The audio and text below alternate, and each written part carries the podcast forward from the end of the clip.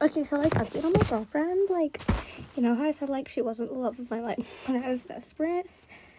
Um, I think.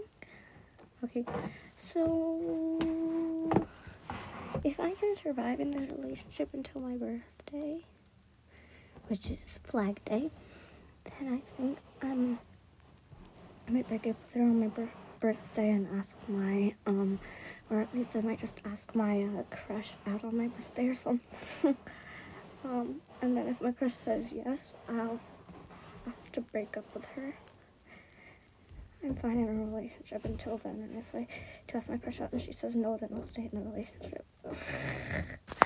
I sound so mean, but I don't know. I'm 12 and I know nothing about romance.